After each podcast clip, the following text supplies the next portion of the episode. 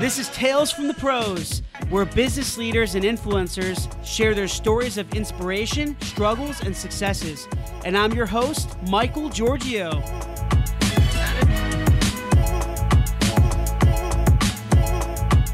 Hey everyone, good afternoon. Welcome to Tales from the Pros, and this is Michael Giorgio, your host and co founder of Imagine Ovation. Our unbelievable guest with me here today has inspired millions of people around the globe through his YouTube videos, books, famous TED Talks. He is also a global leader, influencer, and one of the most well known motivational speakers and self help authors around. Please welcome the amazing Sean Stephenson. Sean, thank you so much for being with me here today. I really appreciate it, buddy. Hey, thank you for having me. Absolutely. I know. Uh, I know. we spoke before. I know you're you're crazy busy, and uh, like I said, I'm really humbled uh, and honored to have you on. So uh, I really, really appreciate it. Uh, it's my pleasure. I'm really appreciative of what you're doing for this planet. Awesome. Thank you. so, Sean, you know, just to kind of kick things off, you know, I've been following you a long time, and a lot of people, even in my company and just even my friends and family, have been following you. And it's crazy. I was even be, you know, had the opportunity to even interview you. Um, and you know, with all that being said, I love your content um, and your messages are they're just so inspirational to say the least. Um, and I, I, just love how you talk about happiness and joy and and just living a purpose driven life. So, kind of to kick things off, how did you really find your purpose um, and, and kind of get to get you to where you are today? So it's a evolution. I don't want to cause any misunderstanding for the listener mm-hmm. that I just sought out my purpose and clearly found it under you know the television one day and you yeah. know and, and just put it on like a an, a baseball cap and went out into the world it was yeah. it was more like in stages you know and uh, I I found my calling in terms of getting uh, my voice out into the world when I was younger as a speaker I was asked to speak to a high school about what it's like to have a disability when I was mm-hmm. younger. And then that grew from speaking to high schools to colleges to companies and hospitals and prisons. And it just kept going from there. And, you know, the purpose side of it all has been honed by having really good mentors. You know, I had a mentor about seven years ago that sat me down and he said, Sean, why were you born? And he asked that question, why were you born? Probably close to a dozen times until I got to the root that I was born to help rid this world of insecurity, the very mm-hmm. thing that I think causes a lot of our heartache and problems in life. And so I've been honing that. I continued to work on my purpose, and I'm finding that my purpose is expanding, that it's more than just being a speaker and a therapist and an author. Yeah it's it's now branching into uh, comedy and movies and uh, television and doing doing more to get my uh, I would just say my energy and and love and information out into the world and not feel that it has to show up in one specific way and does one specific group. Yeah, no, makes sense. So it was kind of like uh as you as you matured, you got older. Did you um, kind of feel it just it just kind of happened? You know, some things just happen in life, or do you felt it was it was really like a destiny type thing? Uh, I don't think it was uh, any one particular thing. I think that there's certain elements of maybe destiny that is in play there. There's uh, maybe some certain element of chance, but I also think uh, yeah. That in my core, when I answer that intuitively, uh, I think it was my pursuit as well, my desire to listen, because we all have callings that come from within to you know how many people do you know that has an idea to invent something but then they never go out and patent it and then they see it a few years later and they're pissed off why didn't i do something about that idea i had that great idea and yeah. they get upset well we're are all getting good ideas. We're all getting that calling from within to say, "Hey, you need to you need to create this project. You need to help this group of people. You need to be exploring this part of the world. We all get those internal callings, but not all of us have the the uh, the follow through to actually go do something on that calling. And I think my career and my life has been listening to the calling and stumbling and bumping my head and falling down continuously through the mm-hmm. process of it, of going in the direction of where that calling is telling me to go. Yeah, no, absolutely. Uh, I, I agree. I mean, it, it's it's pretty cool. You know, even like with me when I was younger, I, you know, I was bullied for like 15 years, um, and not physically, but verbally bullied in school, and I was just never treated well. And even even through college, man, it's crazy. And but I felt like with me when I listen to a lot of your content, inspires me because when I I feel like, man, you know, how I found my my purpose and really what makes me happy and and what made me execute it is because a lot of what I went through in my life, I felt like it sounds crazy saying this, but because I was bullied and because of the things I went through, I felt like, you know, man, for people to treat me that way, I'm doing something right.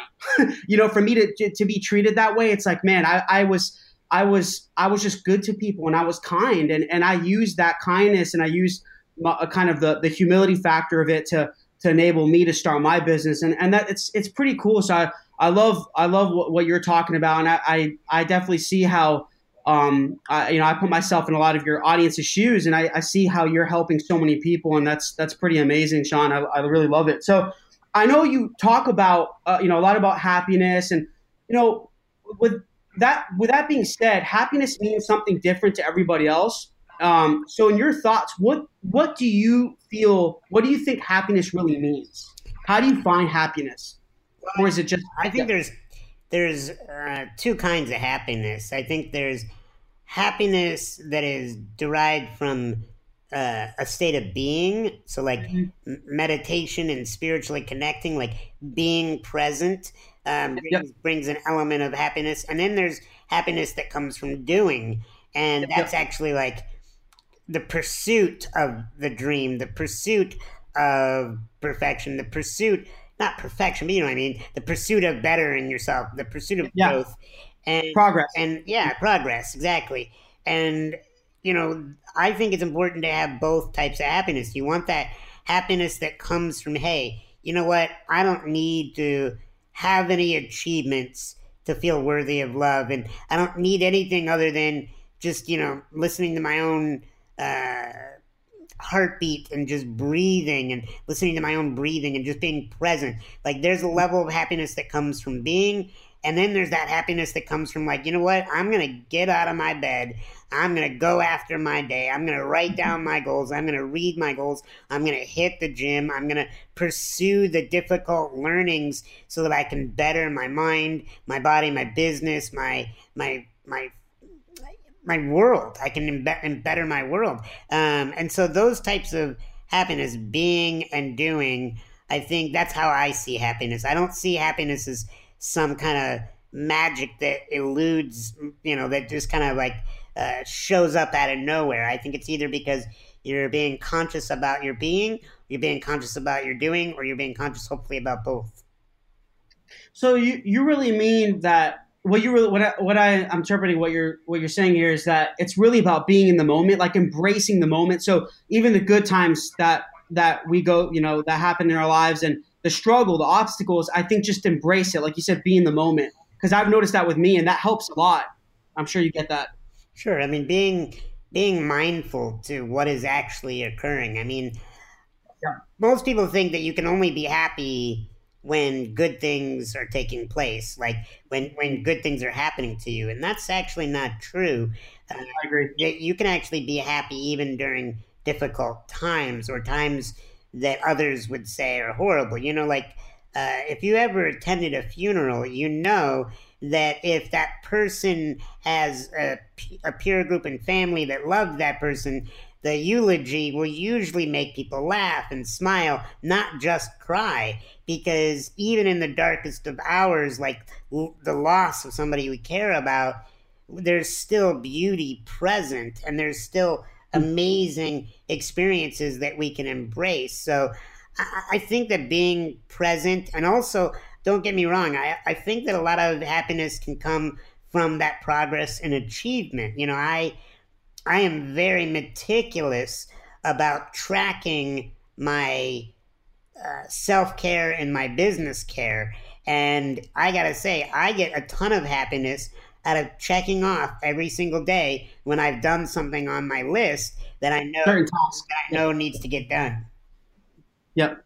Yeah, yeah. It's it's always seeing. Yeah, I know what you're saying. It's it's that's why it's good to have. They say uh, um, a, a lot of these people, a lot of um, I notice a lot of people say they, they'll put down they'll ha- have tasks in the morning for them to complete because it shows hey like I I I finished these tasks so it's like a sense of completion like a sense of it just it's empowerment Absolutely. right yep momentum yeah.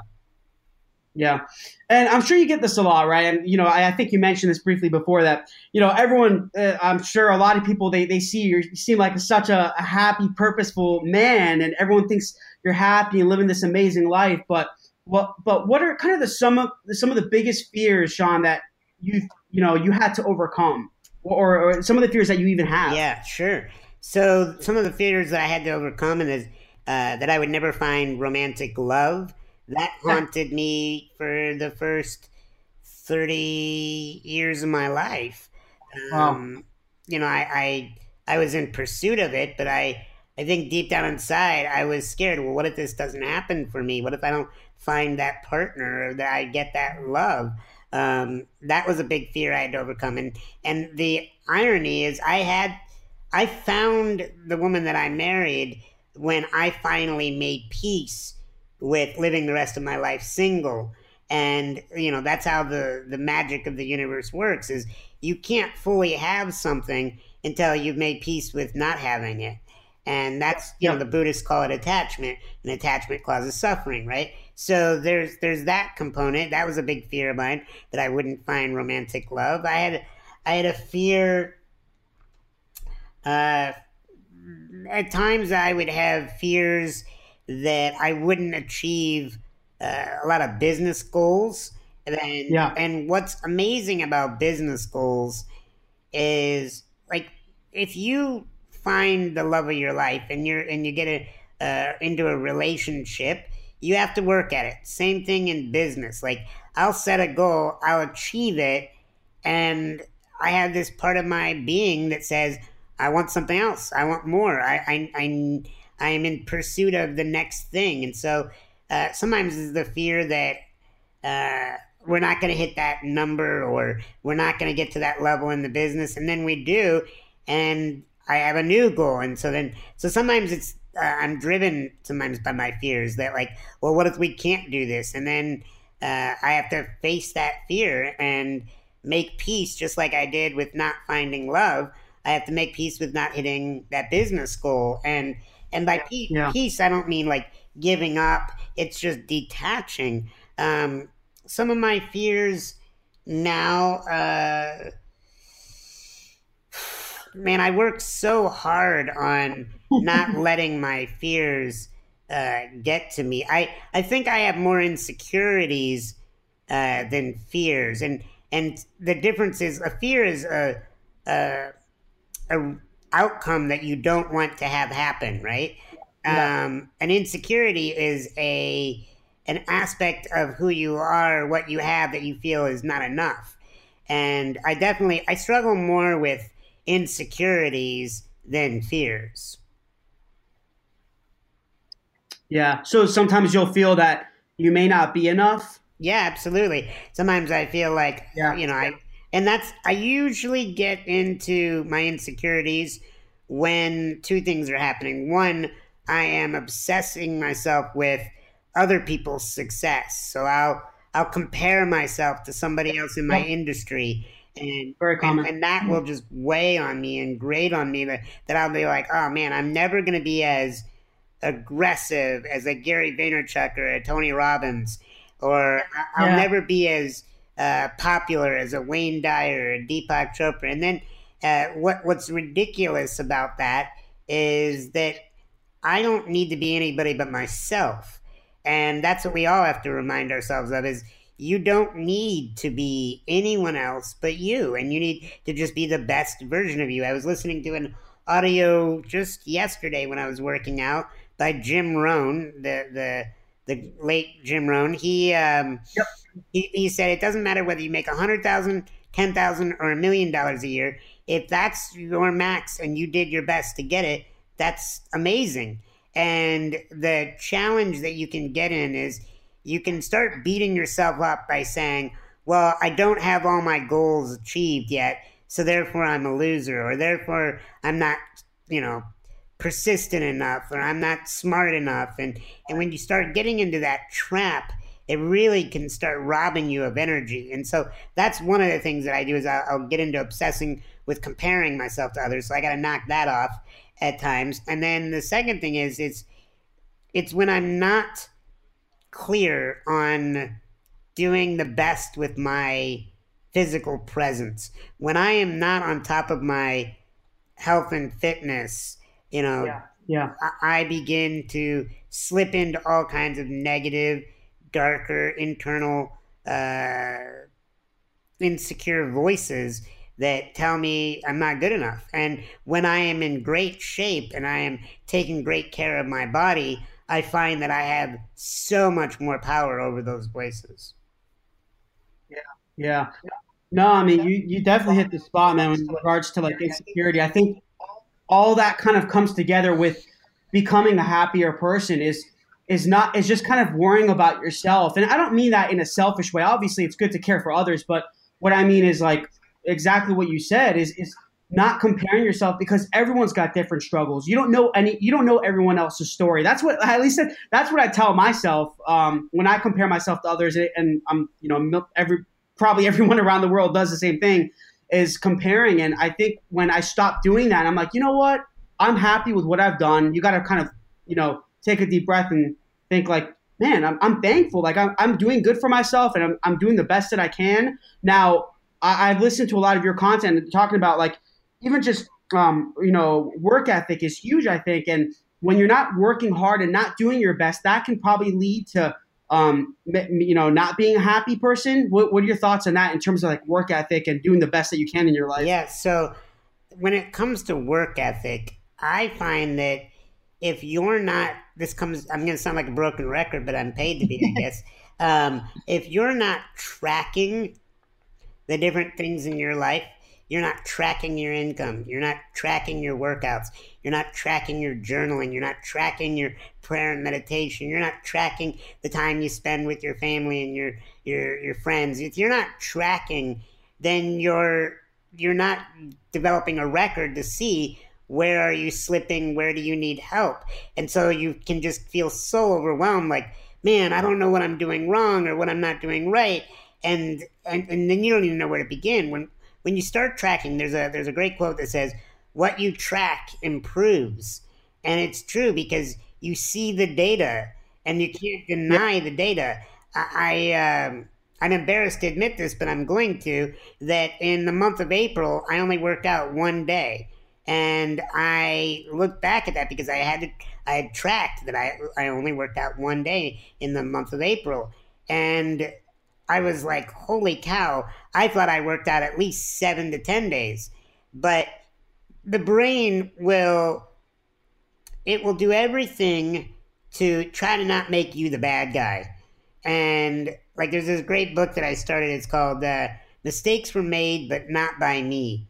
And it's all about self deception. And when you're not tracking something, it's easy to start deceiving yourself. And when you deceive yourself, then you can get off track tremendously. So I think for me, it's about tracking my progress. That's what helps with my work ethic because I can see, like, oh, wow, I worked out 12 of the last 12 days. That's awesome. Or I can see, wow, like, I, I uh, have collected money on eight out of the last nine days for my business. So we're doing good. And like if you can start to track things, that can develop your work ethic to get better and better. But if you're not tracking, then you don't even know if you have a good work ethic and you don't even know where you need support. Yeah, wow, that's powerful. Yeah, I, I haven't really thought about that. Actually, tra- tracking my um, even just personal activities, not just work. I tend to track. It seems like a lot of us track things that make us money and business and things like that. But you actually got to track the things that are probably even more important, important right? Health, your, your, your family, yeah, absolutely. So yeah. I have I have something that uh, I'm going to be uh, making a product out of next year. And right now, what I'm doing is I am spending the entire year of 2018 tracking every major important area of my life. Um, wow. in business and in personal, and I'm collecting the data to show people that look at how my life got better when I improved these categories. And I'm building this whole system to show people how you can track it in a way that's fun. Because in the beginning, people are like, oh, I don't have the discipline to do that. And I'm like, no, no, here's the thing. You say you don't have the discipline to do that because you've never done it before. If you start doing it, it becomes really intoxicating. It's fun. It's really great. Like people love the metrics of their business, but it's really cool to know the metrics of your life. I score every single day at the end of the day what my overall mood, zero to 10, is. And I can tell that on the days that I did more on my trackable list, I almost always have a better mood by the end of the day. Now, there are some exceptions, but, you know, I've noticed even trends in my month, I can see the months that I'm have a lower average mood score, it's because I did less of my trackable items. Wow. That's awesome. And and you think like even with a lot of the new technology trends coming out, I mean, you know, artificial intelligence. I'm sure you hear that. You know, it's the it's like the new the new word right now, the new uh, technology. But uh, even though it's been around for longer than a lot of people think, um, with AI, so you think with a lot of artificial intelligence will even that will help with kind of you building that app, right?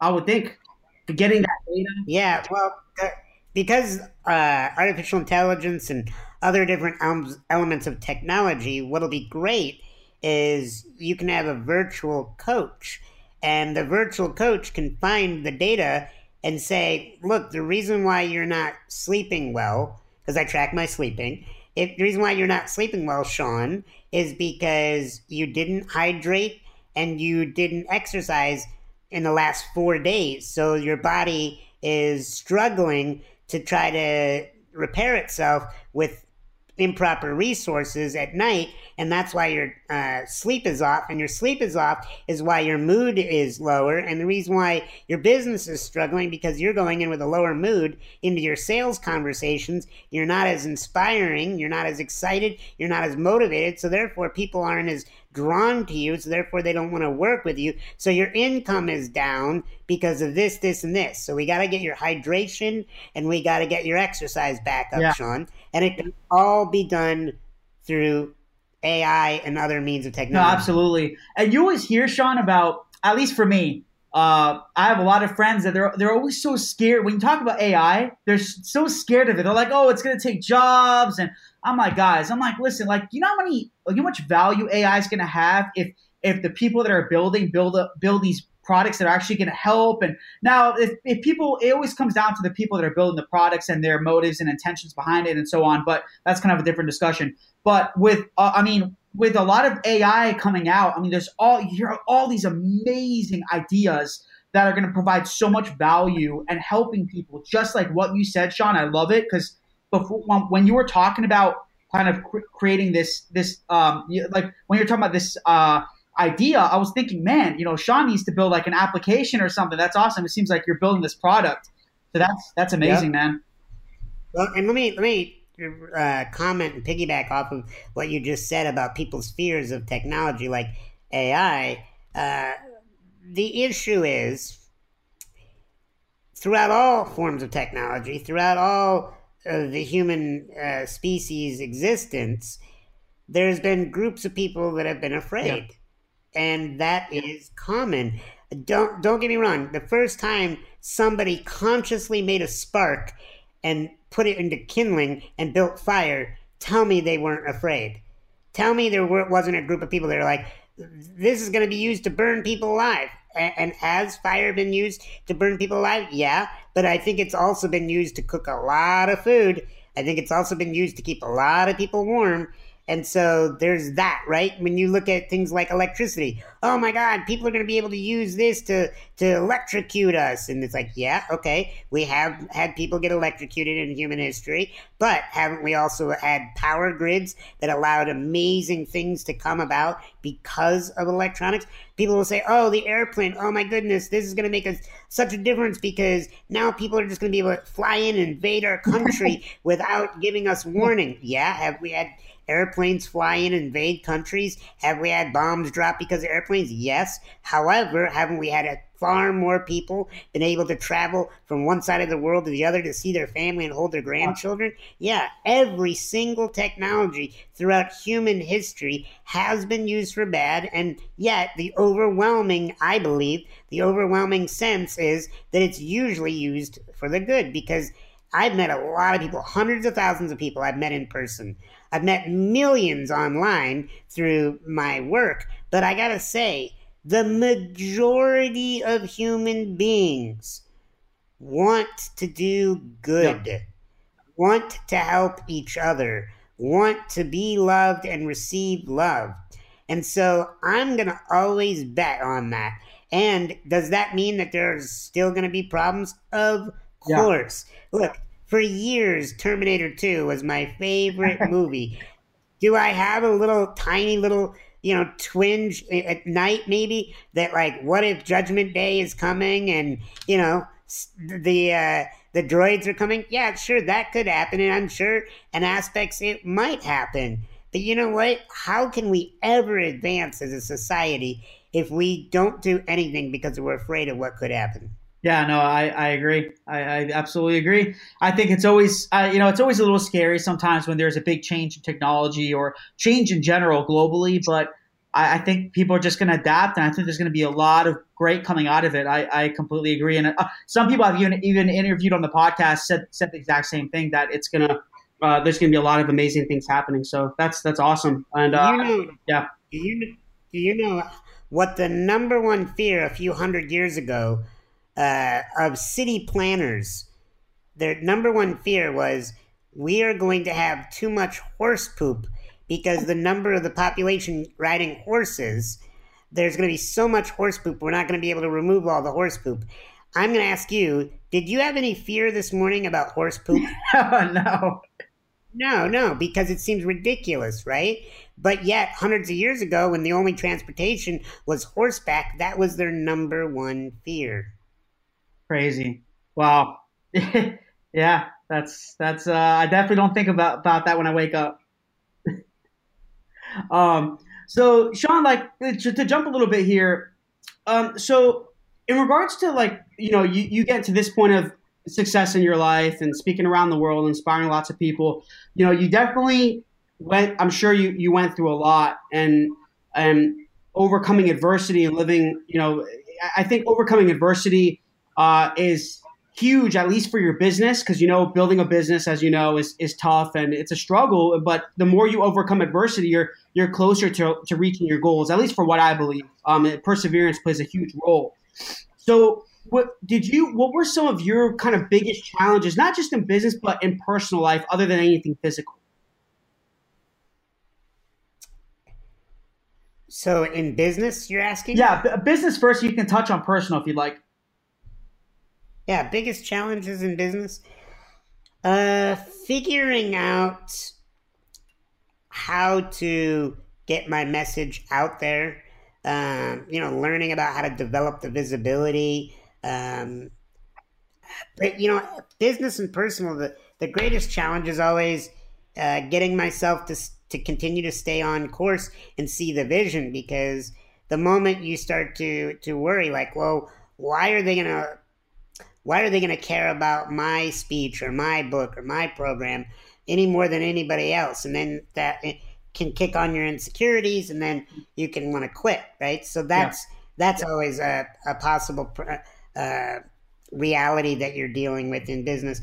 Um, one of the challenges that I faced was people would look at me and they would assume that I could only uh, talk about what it's like to have a disability. And uh, kind of pigeonhole me into he's the disabled speaker. Mm-hmm. He can only talk about disabilities.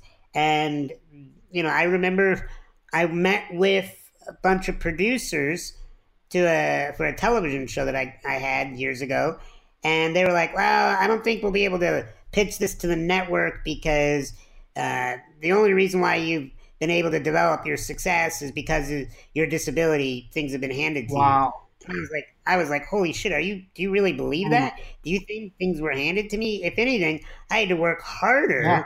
because people had these preconceived notions of me. When I when I uh, worked to get my book published for three years, I had three different literary agents, and the literary agent takes your manuscript out and tries to sell it to the publisher. And the first one quit because he was like, "Look, I've tried every single publisher; they all said no." Then I I just gave up for a full year. I thought it wasn't going to happen. Then I met another literary agent. They're like, "Hey, I think I, I think I can sell this. Let me have a chance at this." Mm-hmm. So then I was like, "Okay, I'll, I'll I'll go back out there. You know, maybe I I just didn't have a good luck." And then the second literary agent quit because they were like, "I couldn't sell this." And now I had two literary agents and all these publishers saying no. One publisher said, "We don't think the general buying populace."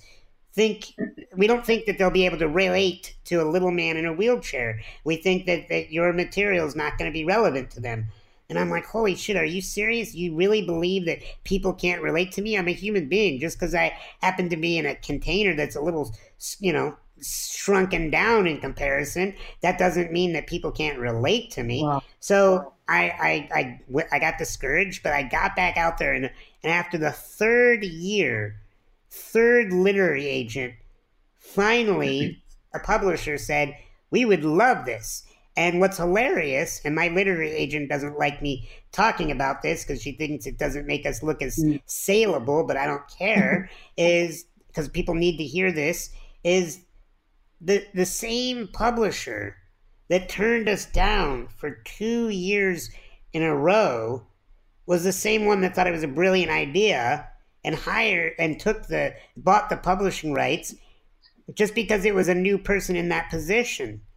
And a new person was able to see the angle and see the value. And let me tell you we've had that book now in uh, print for going on 10 years it's in 12 different languages. It's an international best-selling book.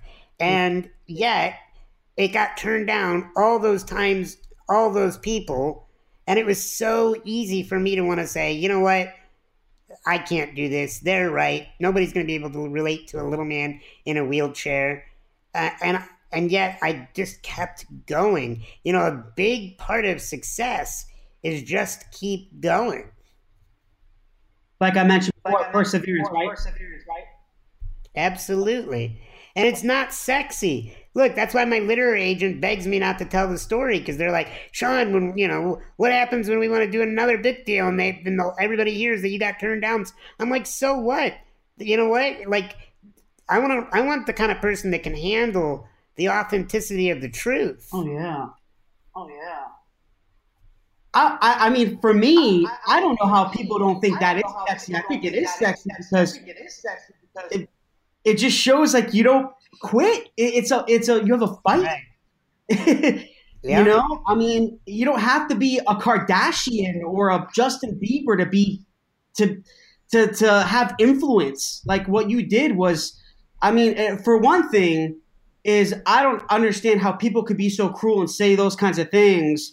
It's it's unbelievable. I, I mean, it's just, I, oh man, it's it's crazy how people can be like that. I just don't understand it. But wow, So here, here's something I wrote in my journal, and, it, and it's a very uh, vulnerable for me to share it. But you know, the internal dialogue inside of all of us can be very negative at times, and and I believe that if we talk to our friends the way we often talk to ourselves, we wouldn't have any friends. Yeah. This is why I consciously work hard at saying good things to myself. I just recently wrote this journal entry, and I was going through a. Uh, a time where I was like, man, I, I, I want a good boost. So I wrote down some of the things that I needed to acknowledge in myself. And it's going to sound braggadocious, but it's with an intent of I'm really proud of these areas of my life. I, do you care if I share? Absolutely. No, go okay. ahead. Yeah. So I, I said, uh, Sean, you, um, well, I said he, meaning myself, he manifests yeah. things magically. He believes in the big picture, but is also w- willing to look at the little details. He puts efforts into his friendships. He never gives up on himself. He is a skilled comedian and speaker. He shares his vulnerabilities with the world. He is open to radically forgiving himself and others. He really has great consideration for other people's feelings and his own. He does the internal work and is willing to face his shadow. And, you know, if all of us had to journal every single thing in our lives that we are proud of and then read that we wouldn't need as many pharmaceuticals and as many therapists and as many uh, of these things in the self help world that I'm a part of. You know, I, I personally believe that most of my clients wouldn't need me if they just did this one simple thing write their feelings, their thoughts, their fears, their desires in their journal every single day. Get them out of your head, get them down on paper and then review them and learn from yourself. Learning from yourself is huge because you have to see where have you been stuck? Where have you been deceiving yourself? Where have you been afraid? Wow. Yeah, I love it. Love it. It's uh I, I think it helps a lot when you write things down, doesn't it? It's like it's like it, it triggers a, a, part of the brain and you actually it seems like you follow through with a lot of things that you write down. Um, yeah because thoughts are invisible right? Right. a thought you can have a thought a belief is invisible but when you start to write it down sometimes people don't have the the, the conscious courage to do this but it would heal them so greatly is admit where you are hard on yourself and what you believe about yourself. And first, you have to just get it out on paper and say, like, holy shit, like, I believe that I'm worthless. I believe that I'm not good. But then you have to balance it out and say, well, what else do I believe that's the opposite of this? Aren't there days where I believe I'm unstoppable? Aren't there days where I believe that I am capable of things beyond my own uh, imagination uh, power? You know, like when you when you're writing things down and you see it in black and white, you can't deny it anymore. Yeah, no, that, that's true. Yeah, that's that's, great stuff, man. Yeah, I think I think that's uh that's awesome. Um, yeah, I mean, it, it definitely helps me when I write things down uh, for sure. And if you hear a lot of the most successful CEOs, they're still writing they're still writing stuff down. They don't even have their their secretaries and their executive assistants write a lot of the tasks. They still write themselves and and they just they follow it every day. Um, yeah, but I think it's important to do the personal, like what you said. It's not just business. More important is your personal because your your the personal stuff affects your business. Absolutely. You know, nobody can do your push ups for you. Nobody can do the journaling internal work. Nobody can love your children the way you can love your children. Like, you have to do certain things. You can't outsource everything. Mm-hmm. Mm-hmm. Yeah, and th- this is a question actually that I, I, didn't have planned to ask this, and I, I it kind of came to me. But when before we talked a little bit about you know living a, a purpose driven life and being happy, do you think Sean that those are connected, or do you think they kind of serve different purposes? Um, I think you could be happy and not necessarily on your purpose, and I think you could be on your purpose and not necessarily happy. I, I see purpose as more fuel to get you out of bed. But I know a lot of people that are very purpose driven, but right. they're not taking they're not taking great care of themselves. You know, I, I, I look at it this way. I'll I'll tell you my unstoppable formula. Yeah, there's me, three. Yeah. There are three parts. Number one, you have to have impeccable self care. Impeccable self care. That's what we've been talking about this through this whole interview about tracking your personal and professional areas. So you got to have mm-hmm. impeccable mm-hmm. self care so that you can overcome your insecurities. The second thing is you have to be aligned with your life purpose, was what you're talking about. And when you're aligned with your life purpose, you get God's caffeine. You get a, a bolt of electricity that gets you out of bed to go after doing something bigger than you in your right. life. But then the third and final stage, if if you do those first two, that's still not enough. The last one is your environment. The environment that you keep. If you are not keeping an incredibly empowering environment, you're going to fail. You're going to, and I don't mean fail like not hit the mark. You're going to be in pain and suffer and and have to go uphill and hurt through the whole existence. Your environment is based on how who you hang out with, who you seek to to get advice from, what books and music you're listening to, where you live, how you keep your living and professional space. Your environment is so critical because you are absorbing it every single day. When you're in the environment, you become the environment. You want to be mega wealthy, you need to not hang out with broke people. You want to be super healthy, you can't hang out with people who are out of shape. You want to be super spiritual and connected, enlightened, you can't hang out with people that complain and chronically uh, pick people apart and, and are defensive you have to get the environment right first. It's like getting into a bathtub that is filled with mud and thinking you're going to come out clean. It ain't going to happen. You need you need to have an environment that empowers you. If you can do those three things, I think happiness is inevitable. You really are who you hang out with. You're more than that. You are who you hang. You you are who you hang out with. You are who you look up to. You are so much of your environment. And and look, willpower, as my good buddy Ben Hardy says in his book, willpower doesn't work. And it's true because willpower doesn't last. It's a volatile fuel that burns quickly and runs out fast.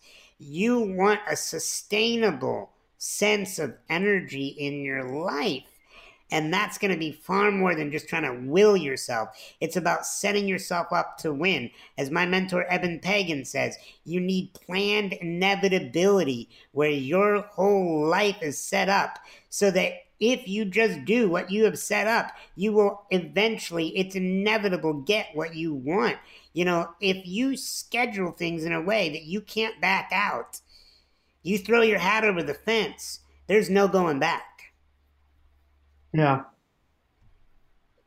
And are you so you're very it seems Sean that you're incredibly uh, if I'm correct here uh, self-aware is that right See, you're very self-aware so if you feel that you're you enter a room um, that you can kind of feel the negative energy do you, do you, ever get that or is that just me I feel like when I enter a room sometimes uh, I, I, I can feel like all right i shouldn't be here. I, I, I, don't feel good here. Like I, I just the way people are talking around me and i just don't feel maybe they're not like me or maybe is it do you feel that's like your spirit? That's your that's your senses. Do you uh, agree with that as well? Well there's two there's two answers to that that come up for me.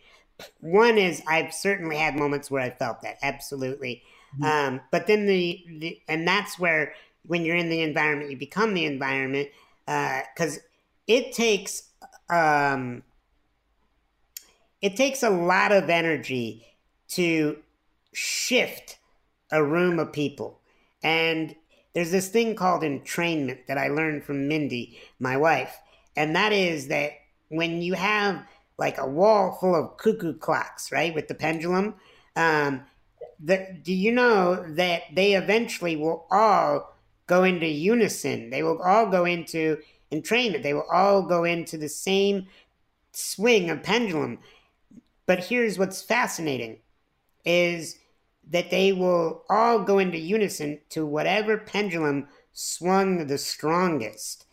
And so I do believe that we can have powerful influence over the rooms we go into. And if we are willing to muster up the energy to be the most positive person in that room and we can maintain that the longest, then the others can follow suit. But here's the issue with that you only have so much energy. And do you want to spend all of your energy trying to get everyone around you that doesn't want to be happy to be happy with you? when you might have tons of people on this planet who are begging and pleading for your support and help that you're ignoring that would love to swing a positive pendulum with you, but you're ignoring them because you keep fixating on that one or five people that are negative that you think you're going to be the entrainment, you're going to be the strongest pendulum.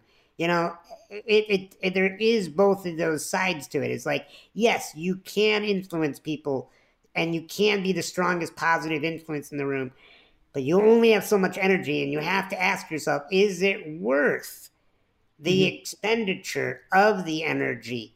You know i i love the motto of the coast guard.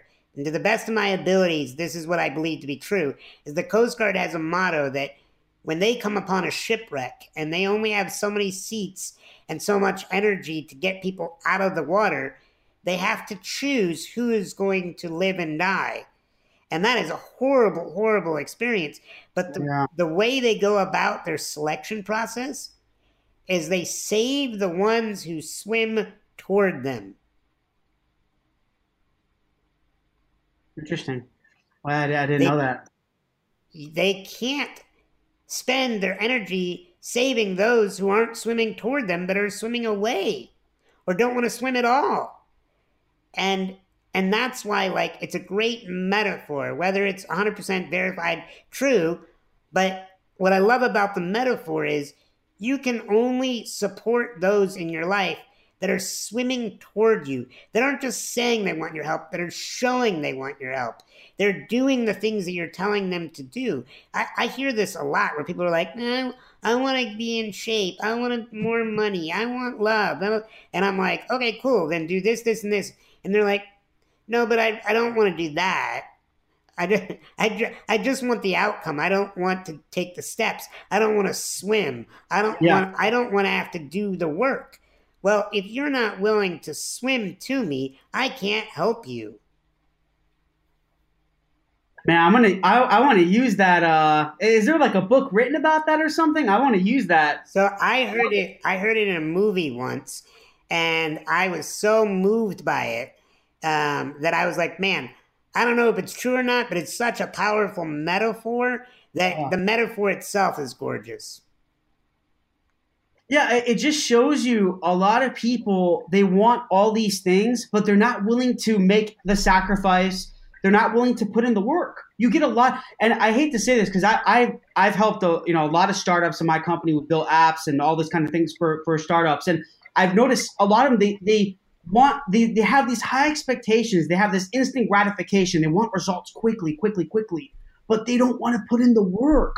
They don't want to make the sacrifices. I'm like guys you gotta you gotta put in it's not about putting in you know 10 15 16 hours a day but you gotta be putting in the work. You gotta you, you just it's just what it takes. Well i think you have to also make it fun because absolutely. because if something's not fun to me i don't want to do it. Yeah. So I got to make it fun. I got to turn it into a. That's what they talk about gamification. It's mm-hmm. gamification. The way I perceive it is making, you know, mundane tasks enjoyable and fun because you see progress.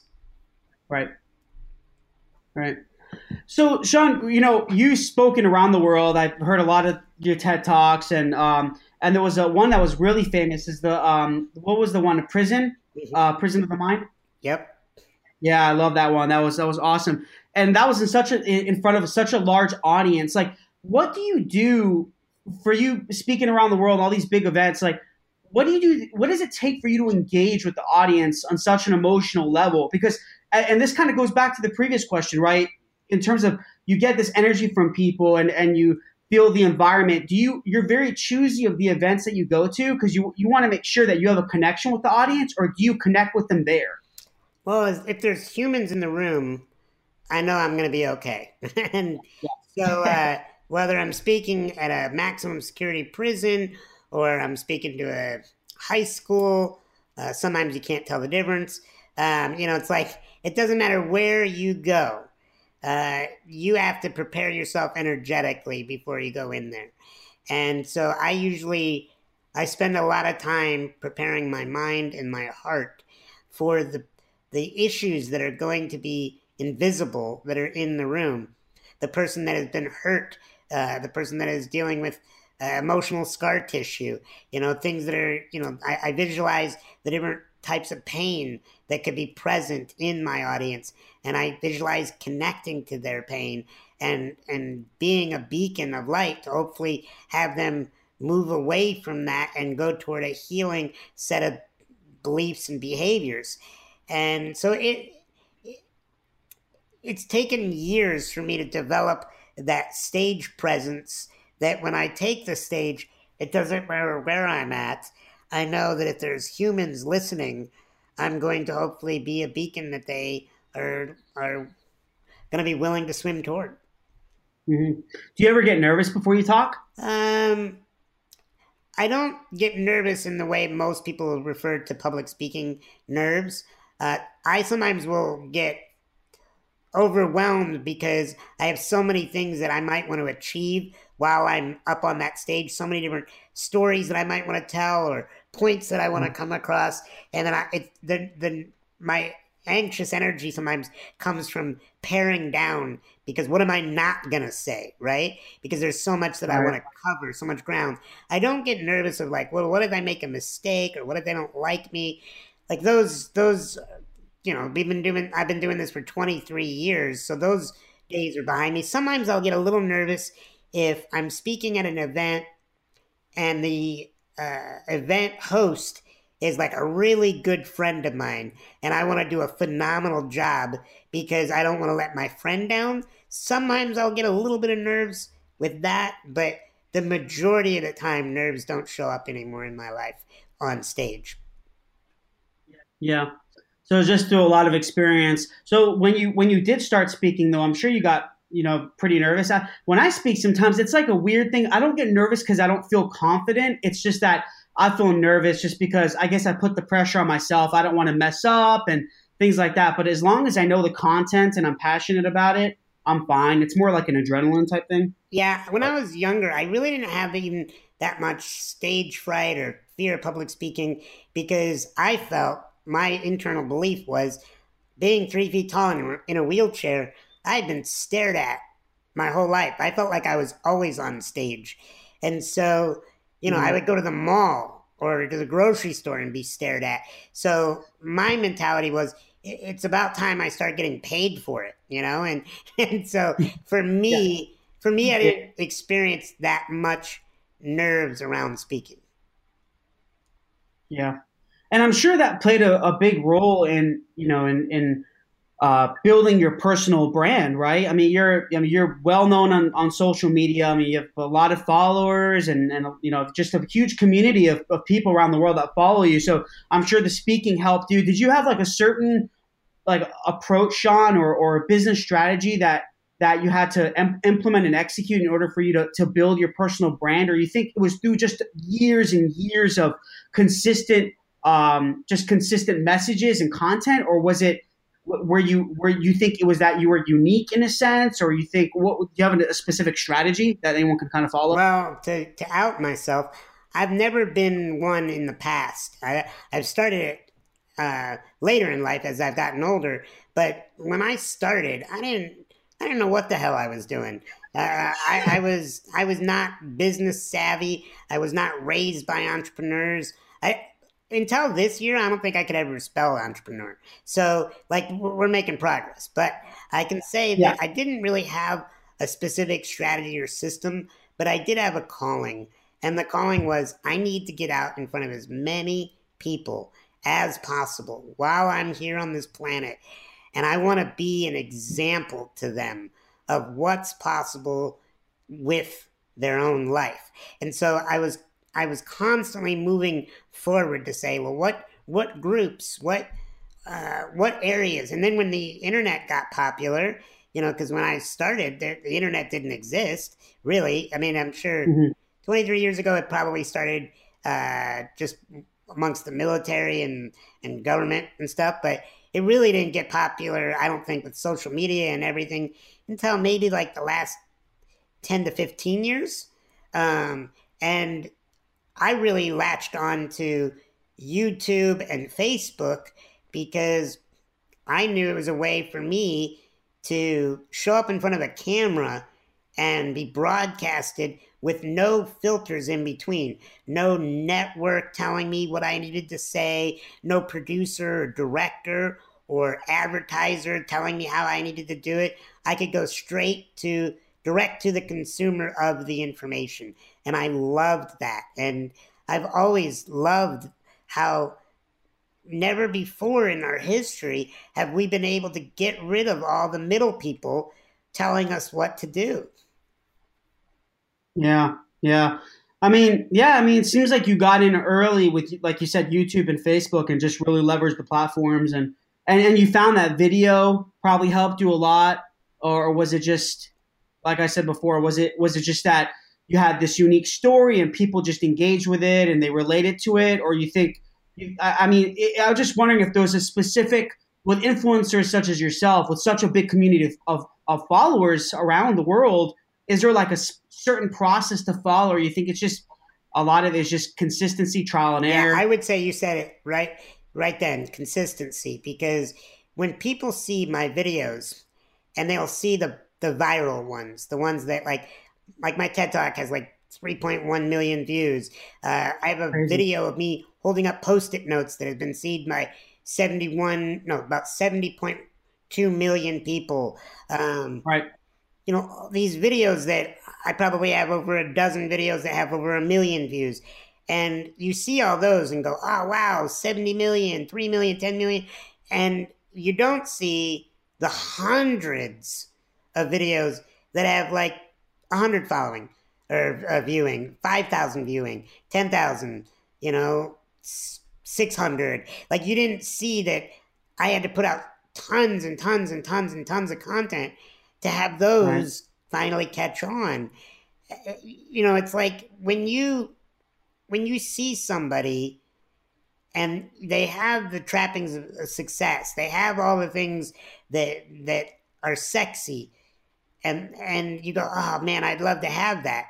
But are you willing to do? Like I love um uh, Gary Vaynerchuk has this video that I saw a couple years ago, and he's like, you know, everybody loves how how popular I am now, but do you realize when I put out my Wine Library TV videos?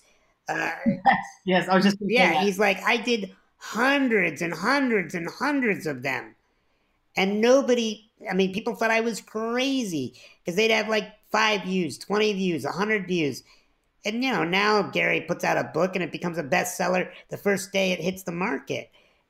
But and and that's awesome because he he laid the groundwork. He built up the consistency. It's no different when you see somebody in great shape and they have bulging muscles and very cut defined physique. They didn't just work out this morning. They've been doing it consistently. Oh, no. When you see a great marriage and you see a couple happily in love and, and, and in great communication, they didn't just meet today. They had worked through difficult times. When you see a business and it's humming, it didn't open this morning, you know? And so you have to be willing to get excited about the consistency of it. And let me tell you, I have so much more to go. There's so many things that I am not doing that need to be done that I am in pursuit of, but I can tell you that I'm a work in progress. Everybody is a work in progress. Yeah, yeah. Yeah, that's that's great. I, I, I was just gonna say about the uh, Gary Gary Vaynerchuk because I, I, I mean he's um I, I definitely follow him and he's awesome. I love his stuff and uh, he talks about same thing, just like what you said. Uh, talks about he's popular now, but people didn't see the hundreds and hundreds of videos for years, and a lot of them got just some of them. I think he even said he was making fun of himself. He's like, yeah, one of them got like like 50 views or something. It's crazy. He's like, but it just he stuck with it. You got to really enjoy the journey, not just look at the destination. I mean, the, is there really a destination? If you want, if you have a destination, there's going to be another destination. So you might as well, like you said, do something that you love, um, be passionate about it, and and try to have have the right motive for what you're doing. Don't don't just do it to make money. Do it to to provide value to help others. Uh, at least that's what I believe. You know, and I feel like you're gonna you're gonna live a, a, pretty pretty decently good life. Absolutely. And I think, and that's why I'm grateful that podcasts like yours exist and that you you bring people out in front of your audience because it's just about hearing things over and over and over until they become uh, part of your being. And so I'm grateful for being able to be on this program. So thank you. No, absolutely. And you know what's crazy, man, is that one guy, so I, I do a lot of salsa dancing, and one guy said to me, he said, so this is before I started the podcast, I was like planning stages, and he said, you know, Mike, I don't know. He's like, it's too cluttered. Podcast. He's like, is yours really gonna? You think yours is gonna? You're gonna get a lot of views. It's gonna be successful. I was like, man, I said I'm gonna do it anyways because I want to do it. I'm I'm not, you know, like I'm not looking to get thousands of downloads because I know that takes time. I have the real I have realistic expectations. I love the journey. I'm blessed to be able to interview people like you. You're episode 17 for crying out loud. Um, you know, and, and it's it's an honor to have people like you on here to share raw, honest, real content. And I know with even if this reaches a few hundred people, hey, I can sleep at night. Absolutely. So, so thank you for having me on, bud. Absolutely. Um, so just to kind of close things out, just last three, uh, final question. I think you're you're um, you probably need to go soon, right? I do. Okay. Um, how would you define the? There's I call it the three hows, Sean. So how would you define failure, entrepreneurship, and success in the quickest way possible? Uh, failure is giving up and not getting back up entrepreneurship is about uh, taking an idea of uh, that's burning from within that you know is going to better the world and seeing to it that it gets completed and put into the marketplace and that you create value for others in exchange for their money. And what was the last one? Success. Success. Success. Uh, I think success is fulfillment. It's about uh, doing things that make you happy, but also are sustainably making you better. Perfect. Perfect. Sounds good, man. I really appreciate it. Where can everyone find you, Sean? Uh, they can go to seanstephenson.com. Uh, if they want to check out my podcast, they can go to the seanstephensonshow.com. Uh, they can find me on social media and they, they just type my name into Google. You'll have lots of options. Amazing. Sean, thank you again so much. I'm humbled. I'm honored. Thank you again. And everyone, this is Michael Giorgio, your host from Tales from the Pros. Thanks, buddy.